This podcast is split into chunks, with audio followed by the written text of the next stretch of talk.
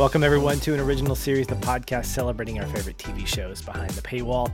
I am your host, Patch, and with me celebrating the world of long form storytelling in this, our season one finale of Invincible, is my best friend and co host, Aaron. Man, wow. wow. Mm-hmm. We got answers. Some We got answers. Somewhat. I don't know if they were the answers that we were looking for, but they were definitely the answers we got. Those were two words that came out of my mouth too when I watched this episode. What a what a finale. I bragged so much about how the penultimate episode of a season is typically a fantastic one, and it was. But man, this topped it eh, from start to finish. I had trouble watching this for a second time for note taking purposes just because I was kind of cringing about what was coming next because I knew it was coming next. And I was like, I shouldn't close my eyes at cartoons because they shouldn't be that scary. But there were parts, man, where I felt very much uh, uncomfortable with everything that was going on. And Kirkman and company did not hold back. So kudos to them for doing that, I suppose. You know, taking season one going out with with a bang for sure. What are your kind of reaction thoughts from all this? Um, you know, I thought that it was a pretty strong finale in terms of surprise, shock value, pacing, action, that sort of thing. I was not as engaged in it by the end as I might have been in the penultimate episode as as I was completely throughout the penultimate episode. And we can talk about why this is, but I was left feeling a little unsatisfied at the very end when the credits rolled. But for the majority of the episode, I found it to be just breathtakingly fascinating and interesting. And I, I think that the hook here, the reason for what Omni Man is doing, makes this something worth talking about, which is Right. what I enjoy. And I love the fact that there's something to consider here now. And we go from there. And just to deliver that with not the, the nonstop action. I mean, I think that the animation in this episode is off the charts. I, I don't watch a lot of gory horror animation, so uh, it's kind of like my first experience really with that. But Yeah, yeah, it's something else. it is. It is something else. Like you, I felt really engaged in the episode. I felt like there was a lot of heart. There was a lot of emotion. This is this is an emotionally charged episode. Lots of ranges of of emotions here, not only for the characters but also for me as a member of the audience. There's a lot of props to go out to the storytelling and to the animation, as you mentioned, because you feel a lot of what is being thrown at us physically. And and that's that's hard to do especially with uh with animation because you're sort of suspending your disbelief and yet there are times when my my stomach kind of felt like it was being punched uh not as hard as obviously nolan was doing that to mark at some point but it really felt very visceral and, and all that stuff that just sort of kept me in the actual episode all right, let's get to the cold open where we pick up from where the previous episode left off. Nolan is uh, giving Mark and us the real story about, quote, where I really come from. So, the title of the episode right there, fantastic. Just a quick synopsis he is from Viltrum, but not a humanitarian. Turns out it was survival of the fittest on that planet, and they wanted to expunge the weak in favor for the strong. So, we got Darwinism happening here. The population was cut in half. I got a Thanos moment right here. And then we get Nolan's mission, which is create a Viltrum empire throughout the universe and send a handful of Viltrumites to weaken other worlds. So, what Nolan said at the beginning of the season, completely the opposite. That's not why I came here. I came to conquer, I came to expunge, I came to get rid of the weak and basically assimilate. So this is basically Borg in superhero form in in some regards, except he's got clever dialogue and a mustache, and you know he doesn't say the same thing like we are Viltrum at that point. Yeah, I first of all loved the very opening moment of this where Mark has this absolute crazed response to seeing his dad cut the immortal in half. And Mark looks away, down, and then back. And we feel like we're in his character, I think. The way that he immediately goes after his dad, but in a way that he is saying someone is controlling you who is who is making you do this like he doesn't want to believe what he just saw and it takes him until his dad like tells this story and gives the monologue, the, the villain monologue, uh, to explain everything to us before he kind of snaps out of that. I just I yeah. love that opening kind of freak mm-hmm. out from him to where like your dad just did something very clearly murdered someone in front of you that you thought was his friend and your inclination because you love this person is to still give the benefit of the doubt that something else is causing it. It can't possibly be true and I that was just a really heartbreaking moment as well. Yeah, and I don't I don't know that Mark ever reconciled that throughout this first two thirds of the episode.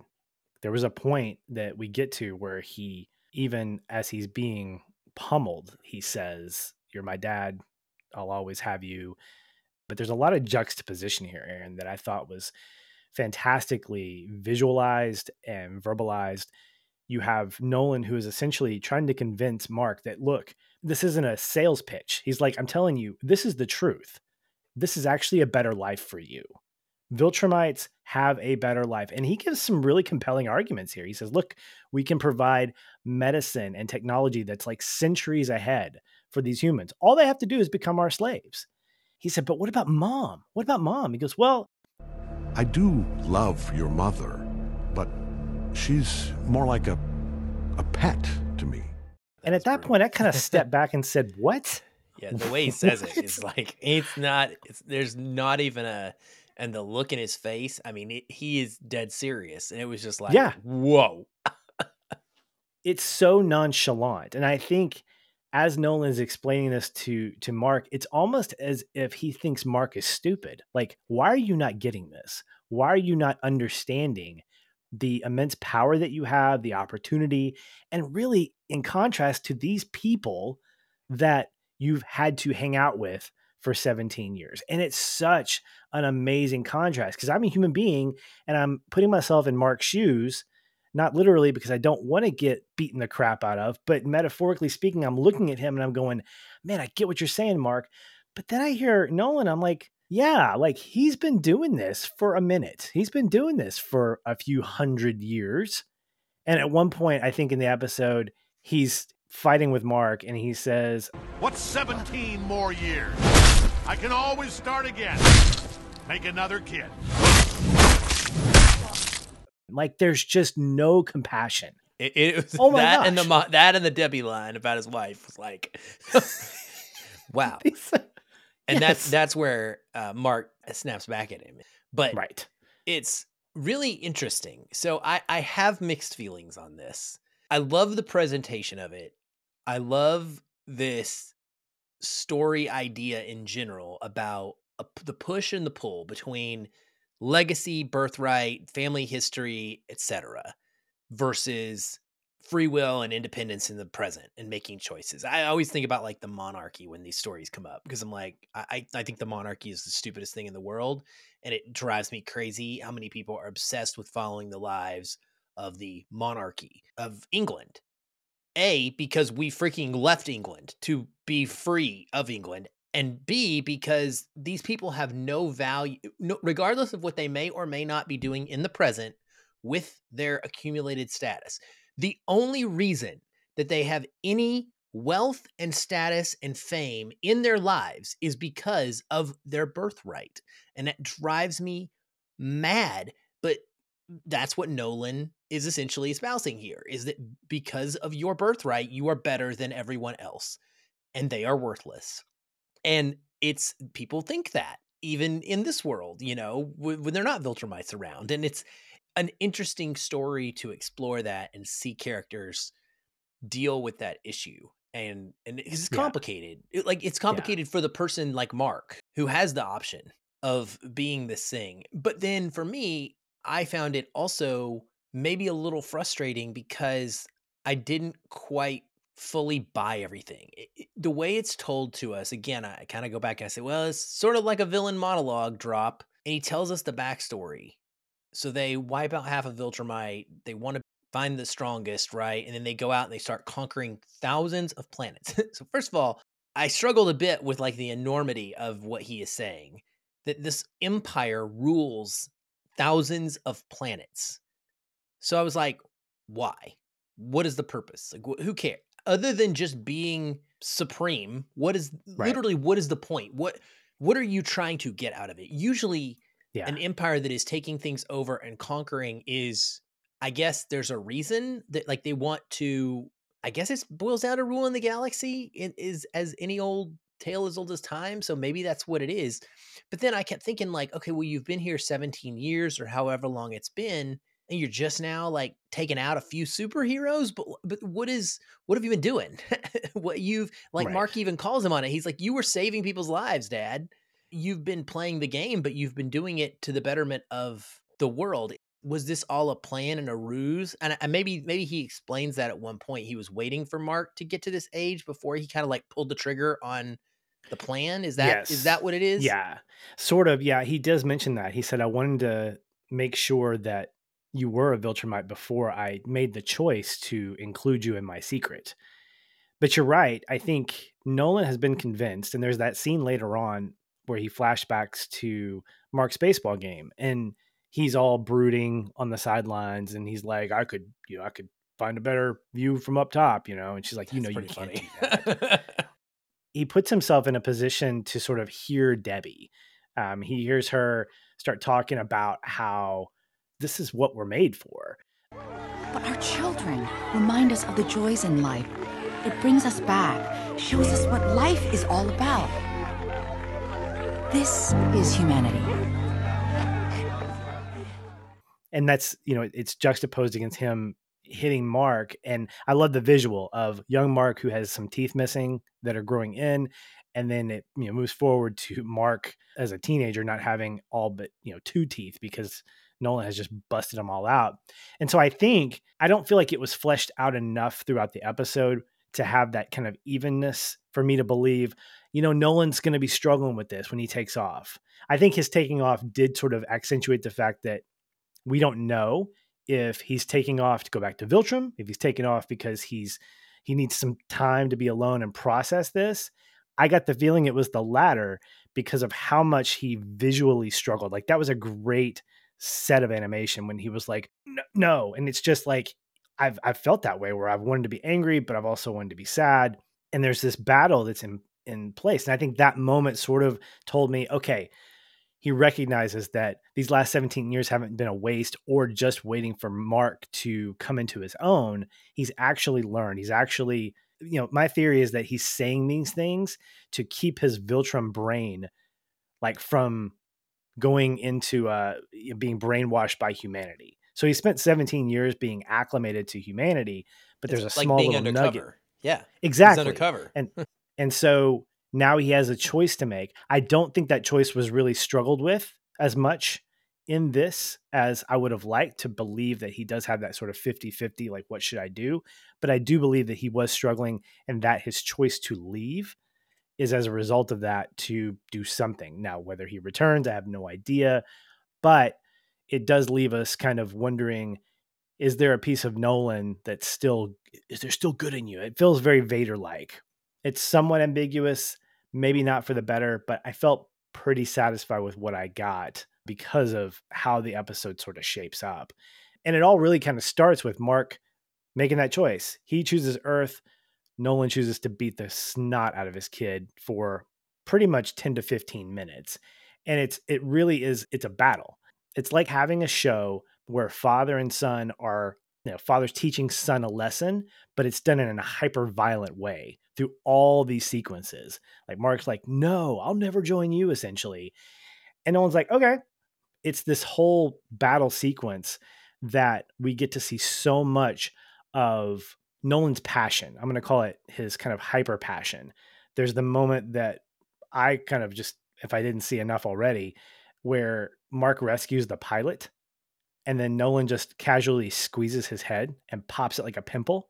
It just leaves us sort of going, what is happening?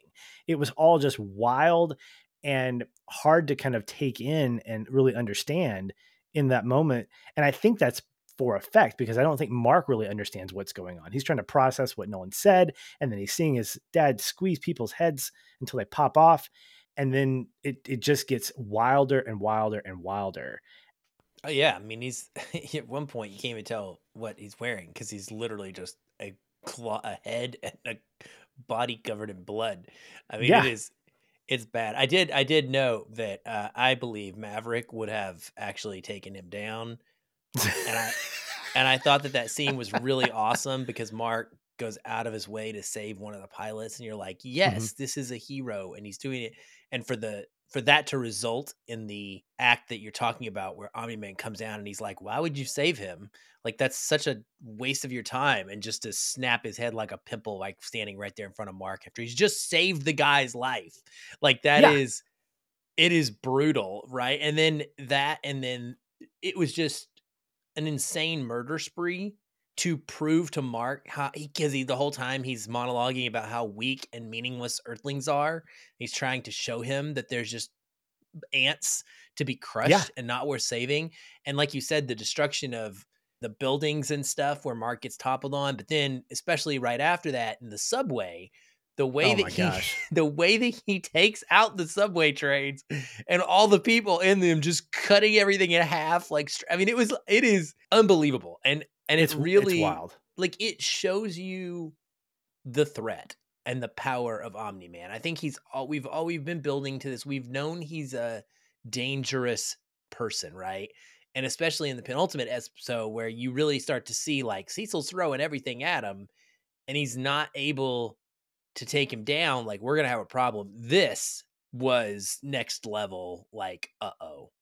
What are we going to do? There there is no beating him, in my opinion. The only thing you can do is going to be to somehow psychologically get to him or emotionally get to him.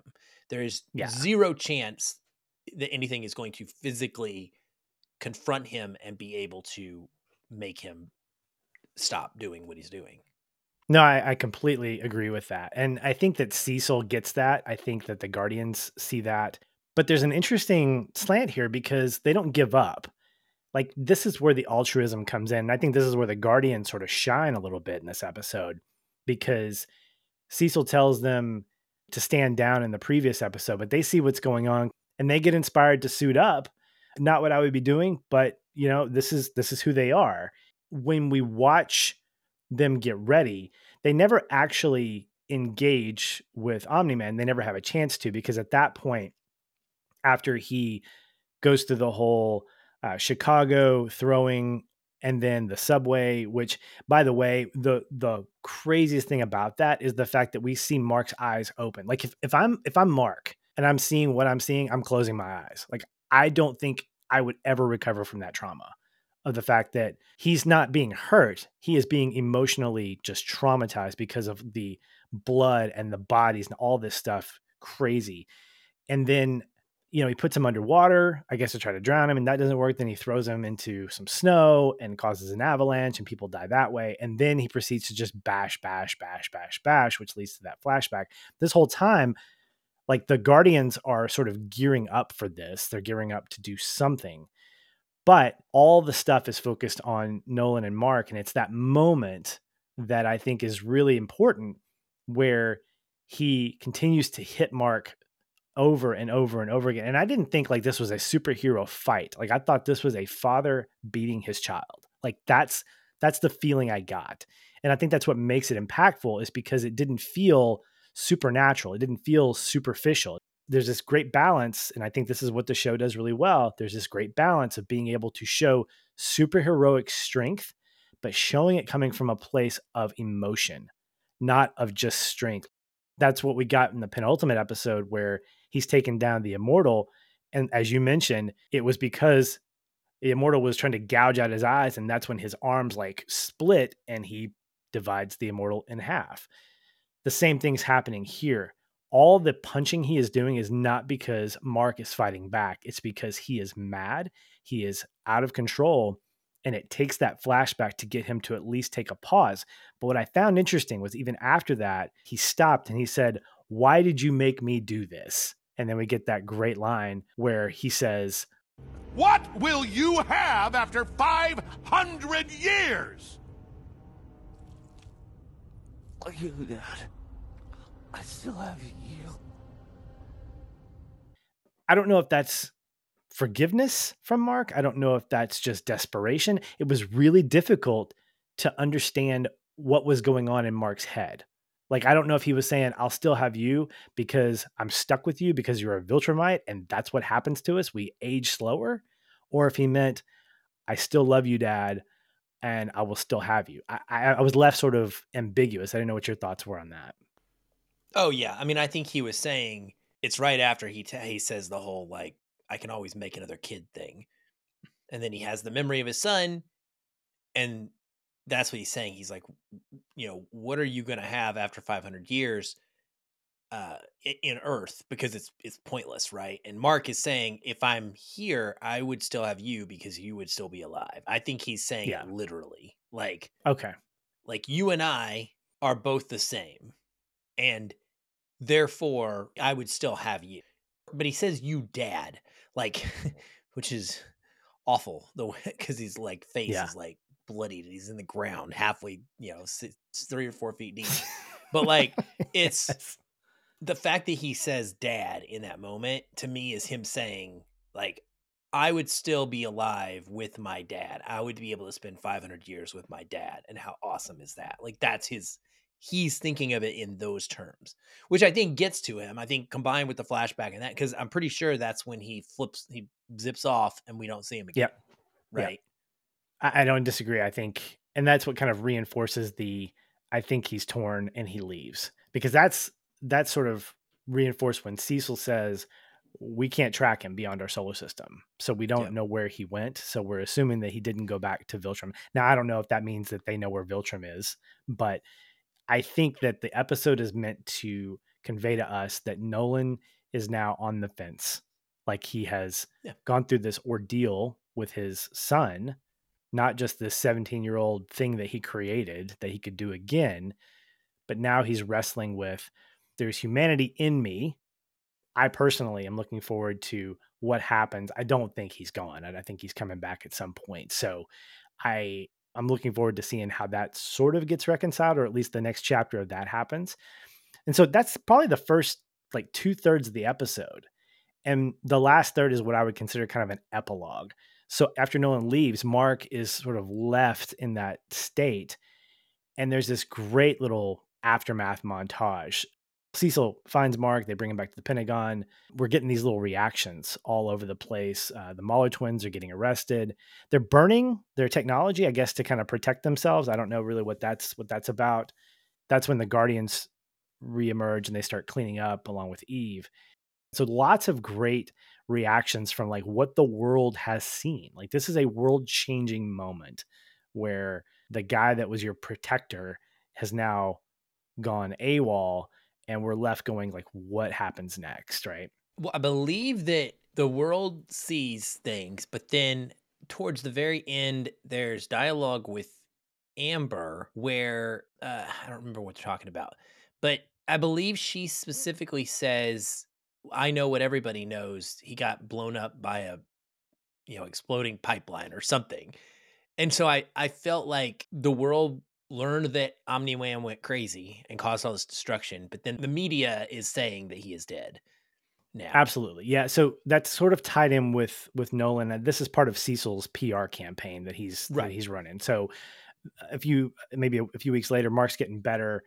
He wakes up with his mom and she leaves his side and starts talking to Cecil who kind of summarizes what you're what you're saying that uh, the team's doing all they can to help them move on. Like, okay, here's your here's your cover story. If anybody asks, Nolan, he was killed in the in the explosion of the house, and that Omni Man apparently has has disappeared. I don't I don't know if the people think that Omni Man's disappeared or that he's died, but they know that he's no longer around. You're and right. what and then what um, There's two separate Amber- things here. Yeah, there Right. Omni Man is gone. Nolan Yes. is believed to be killed in the gas line explosion. I'm sorry. Yes. I did not I Uh, did yeah. not specify that there are two different things here. Yeah. Because the rest of the world doesn't realize that Omni Man and Nolan are the same person. Like Right. we do. yeah and and that's that's the advantage that we have because now and this is what i think is so great about this family of characters is that we don't have the peter parker mary jane struggle where he's like i can't tell anybody this like mark has his core group of people uh, he's got amber he's got eve and he's got william the core four there that all know their identities and and i love i love how eve eventually like they're at that diner having this conversation, consoling Mark, and he gets the call from Cecil. But I love the line where Eve's like, okay, guys, I just want to let the cat out of the bag since we all know about this whole thing with Mark and Omni Man.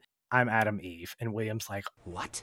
Oh my god, I see it now. You can make doubles of yourself. No, that's duplicate. I'm the pink one. Oh, right. Of course. Yeah. that such great funny. levity. I love that moment. It's so fantastic. I have there's a moment that leads before this or in this kind of aftermath that did confuse me. So one of the great things during the fight, there's there's very little during the fight that is not the fight, but one quick shot we get of I don't remember the name of the new teen group. Do they have a name? I forget. What do you know? it's the? Guardians, the Guardians of the. They're, they're called the, Guard, Guardians the new of the the, new, the new Guardians. You want to call them the The Fast new- Five, so you can. Do I did. That's what I keep. Okay, so the fast. yeah. So those guys, uh, Black Samson tells them, gear up. We can't stop this fight, but we can save lives, which I right. thought was awesome. Him kind of stepping into that role of like he was a guardian, and so he is the mentor, he is the old one, he's the experienced one. But then we get this scene where Rex is cleaning blood off of a wall. And I, I feel like this is in their headquarters. Like the Mhm. old, it's the old blood from like Yeah. Omni Man's murder spree. Is that Yeah, what he's so- cleaning off? Yeah, so So let's let's roll the the footage back. But one thing that you could miss is the fact that when they became the new Guardians after the tryouts, after the auditions or whatever, they moved into the new Guardians headquarters and Rex specifically pointed out, "What's that blood stain? That's gross." Cecil comes in and says, "When you have become a team, when you've earned it, you can remove that blood stain." Oh, well, now it makes sense. Okay, because all that we get is him doing that and Yeah. Samson coming over and going, No, stop. We haven't earned it yet. And I'm so confused because I was like, What have you not earned? There's been a fight that you're not part of, and you're just randomly dudes like cleaning the wall. Like, what are you flipping out about? And then it made no sense because after that, they all start helping clean it up. And then they go into like ultimate team training mode and- and they've bonded and they've become a team. And I'm like, none of this makes any sense. Like in sequence, without that key piece of information you just re- reminded me of, because you don't have any idea why he's doing what he's doing. But yes, knowing that that is an act that was previously stated to be the thing that will determine that they are now a team, that whole scene makes perfect sense and works really well. Well, good. I'm glad it clarified and made the scene a lot better for you. I actually loved the music in this montage. Uh, I looked it up. It's a song called We Are Infinite by The Lighthouse and The Whaler, where we have really just everyone trying to move on. The Guardians are training, as you mentioned. Amber is serving at the soup kitchen, kind of feeling distracted here and there. It's a mourning period. Like it really feels like, how are we going to move on? And and I like that we sit in that for several minutes, not just after the song ends, but even when William comes back to the Grayson home and he cleans up the scattered mail that's been put there because you know nobody's been home for several weeks. You know, he and he and Eve, they don't know where Mark is. I mean, they know that he's alive somewhere, but they don't know like where he is. So they don't have that kind of information. Maybe maybe Eve does, but it's really interesting just to watch how each of these characters sort of processes how things are going on. Like even Art, you know, he's got that picture of him and Nolan, and you see him throw it away as he's, you know, kind of tailoring a new suit. And it's all just really emotionally evocative because everybody's affected by this.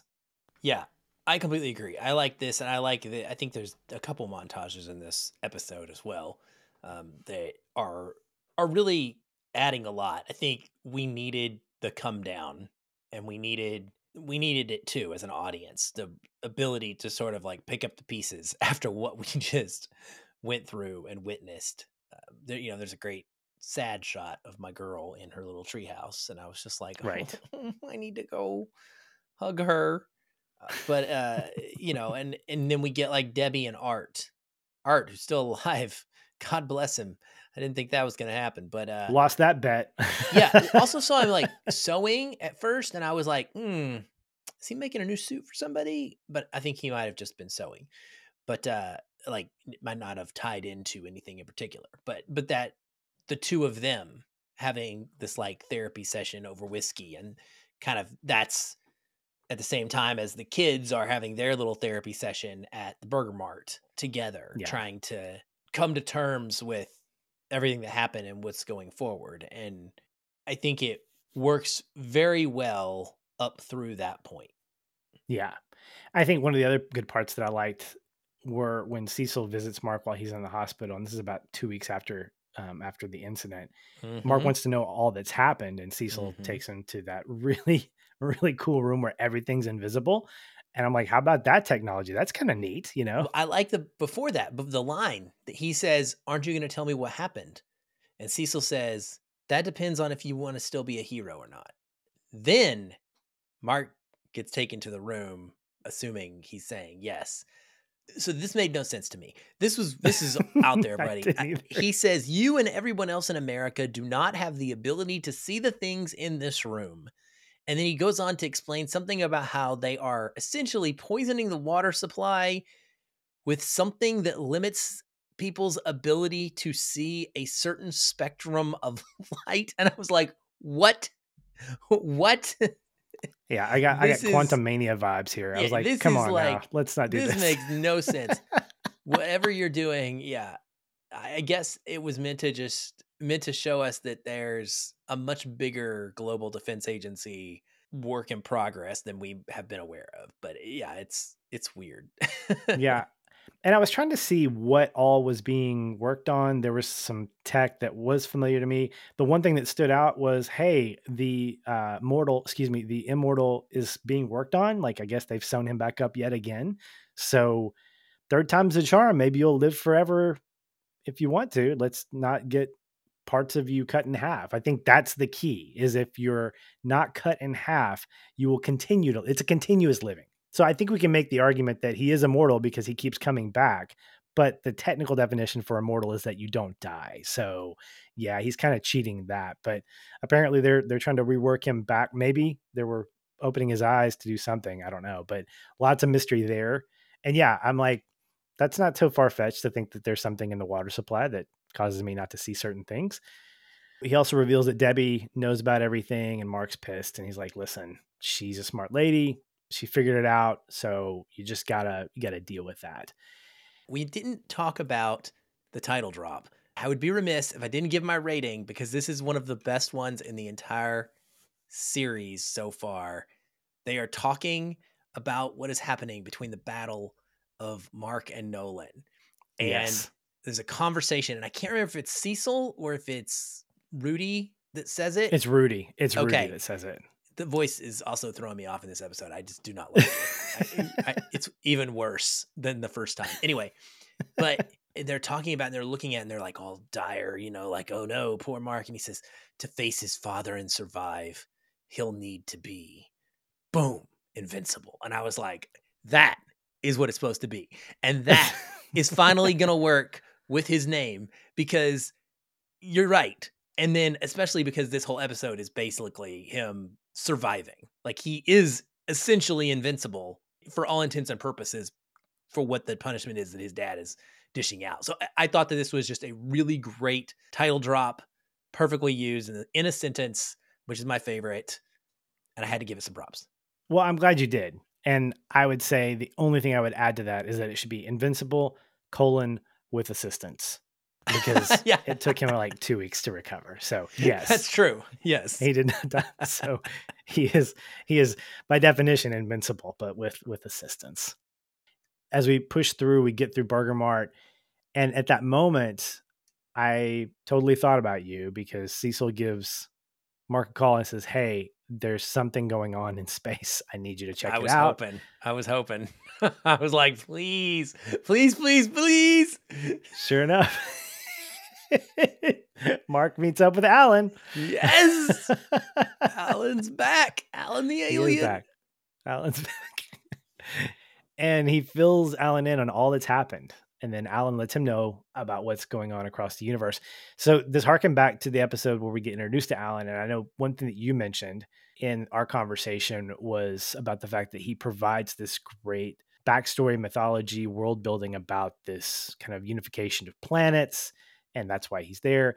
Well, now we find out that there is an ulterior motive, not it's an ulterior, an additional motive to these coalition where they need to find planets that can join this fight against Viltrum. So the whole thing with the Viltrumites and Viltrum, there's a war that's coming. There's a war. There's there's some kind of pre-war stuff happening, and Alan kind of fills him in uh, in saying that this coalition is trying to stop the Viltrumites by uniting all these planets. So it creates this, well, I say universal, you because it's the universe, but this intergalactic thing that I think is going to be maybe the the blanket for season two. Listen, the Star League needs Mark to defend the frontier. Okay, it's that simple. Against the Viltrumite Armada, against is Nolan Zur? Is that what he is? against Omni Man and the Viltrumite Armada. Yes, that is Okay. exactly what this is all about. so would This Alan the- play Grig? Would Alan be the you know? I mean, that play works the co-pilot? perfectly. Yes, I think yes. actually co-sign. I want that. really well. Yeah. I want that. but it did it did give me total like as they're sitting there having that conversation which i love their conversations in space because their mouths aren't moving which because they're speaking telepathically and just it's it's just funny just looks looks hilarious but that i totally was getting like last starfighter vibes from the whole explanation of this That's coalition awesome. of planets needing mark to join Yes. up and yada yada yada and you know let's go protect not just protect earth we need you to help save the galaxy against your dad and what your dad represents and who he's with Maybe season two is what the last Starfighter Part Two is. Like Maybe. sto- like they got Yeah. morphed into this thing. So now we've got more of a hyper violent. Uh, All of Rylos is behind you, and in bloody you know stains or whatever. Yeah, great stuff, man. And then the episode finishes off with this interesting montage. I, I love the way that this this this whole little section works because Alan's like, "Well, what are you going to do next, or what are you thinking about?" And he's like, "Well," and then we go through this whole like thing of creatures taking over Mars. The Mauler twins getting put in prison. The Flaxans are gearing up for another battle. Doc Seismic, I thought was dead. He's back. He's alive. He's got some lava army. fire elementals yeah i wrote down fire element i don't know what's happening they're bowing down to him Yeah. Titan and his sidekick are recruiting interdimensional beings. Battle Beast is there. I don't know what he's doing, getting a popsicle. It looked like he was getting a popsicle and got mad or something. I don't know. And Cecil's working with DA Sinclair to build more of those cyborg drone things. So it's like a highlight reel of all these like enemies from from the season. I'm wondering, what about the dude in the you know the Indiana Jones vibe that we got? What about the tomb doom, the tomb guy? You know the whatever Yeah. the the spirit being of some kind. I don't know, but all that is sort of like sandwiched between him being asked and him saying, Finish high school, I guess. Oh, all right, good. Sounds good. What is high school? yeah and then the episode ends. yeah this was a mixed bag of an ending for me i i thought it was wildly interesting to see like these snapshots and i had to pause and go back several times to kind of because they were really fast like just single shots like there's an alien race somewhere in the alien in space and he like slams a dagger into a monitor that has a picture of earth on like i don't what what is happening here? I don't know what's Yeah. going on with half of these things. I know that the intention is showing us all these different people that we've met and all these different people in the galaxy everything is still going forward and there are still threats and there are still people like Cecil preparing for threats. But just because Omni Man is gone doesn't change that. And yet Mark is just oblivious to this and still just thinking about high school. But I felt somewhat let down by a lack of resolution for pretty much anything. And I, I had to remind myself, like, yes, this is a comic book series based on literally a comic book, and this is how it works. Like, they don't end. they don't. They're not gonna just end. I, I get it. So I, I had fun. I was I wasn't upset by it or anything, but I did feel a lack of resolution because the resolution was finding out why Omni Man did what he did in the first two or three scenes of the show. But there's no resolution to what he did as far as consequences go, really. And yeah, it's just much more of like a a Marvel stinger to set up the next season is what Yeah. it felt like. Uh, Yeah, which yeah. I'm I'm I admit like I'm ready to push play on season 2. I'm not going to do it until we cover it, but like I wanted to just immediately keep going and find out what's happening. And that is the point of a comic book. So I'm just trying to keep that in in my mind. Like that is the medium that we're adapting, and that is the purpose of this. But there was part of me that was like, 75% of this episode was so strong, and I would have liked more from the the ending of it to kind I don't know. I don't even know what it would have been, to be honest with you, Patrick. But like I just felt a little bit like the air went out of my sails when Omni Man just leaves and we're just left with, well, okay, he's gone. And like, we're just going to go on with life now. It's like, oh, okay. So they fought and now it's just back to normal. Uh, but yeah, I think stories are better when they are complete Right. and then adapted, whether it's adapted into a movie or whether it's adapted into five seasons of storytelling. It's better when it's all one cohesively told story and then you break it up and you figure out how you're going to break it how you're going to split it up to effectively do it over 5 seasons versus you do it for 2 and you keep dangling things and dangling things to make sure you get another season and then you end, end up inevitably running so many shows do running into that i- er, issue of like well now we got to go super speed and try to wrap up all of these things because they're not going to let us keep going whereas if you had written it out previously then it's either going to be finished if the sh- or it's just not if the show gets canceled you know what i mean and that's fine yeah. but yeah. you you have a beginning and an end in mind i don't know if this comic is still going is this It's not. au- No. okay so they have they have an end point then so I, I i'm less worried because it's been a hit and i feel like at this point it's a big enough hit that they're going to let them adapt it all the way out till its conclusion um, and I, I think that's going to be all right Yeah, I think the only thing I would add to that is that with Kirkman, who did The Walking Dead, The Walking Dead was still going concurrently with the TV show. So That was a it- it bad gets- example. I know it's a different. I know it's a different Yeah. property entirely, but I I trust Kirkman in the same vein that I don't trust him because I know that as a showrunner, he could deviate and he could create more stories, and that's fine. Look, he's a great writer. He's a great creator. I think for me, I just want to make sure that there is some conclusion in the big arcs that we get. Like if we don't get everything, that's okay. But I- I'm not apprehensive about it. I just I'm cautiously optimistic, more optimistic than cautious because season one was so fantastic. And I, yeah, I'm definitely excited about getting into season two when we eventually cover it. All right, that's going to wrap up this edition of an original series. What's coming up? Well, normally we would end our season by saying we're looking forward to another series, but in this particular instance, we're actually going to extend this out one more episode covering the one shot, I guess you would call it, Invincible Atom Eve. So this is the one shot episode that I believe released after season one, but before season two. So we're going to give you a little bit of a bonus conversation by covering that next time. Thank you all so much for joining our conversation. I'm Patch, he's Aaron, and we are out of here.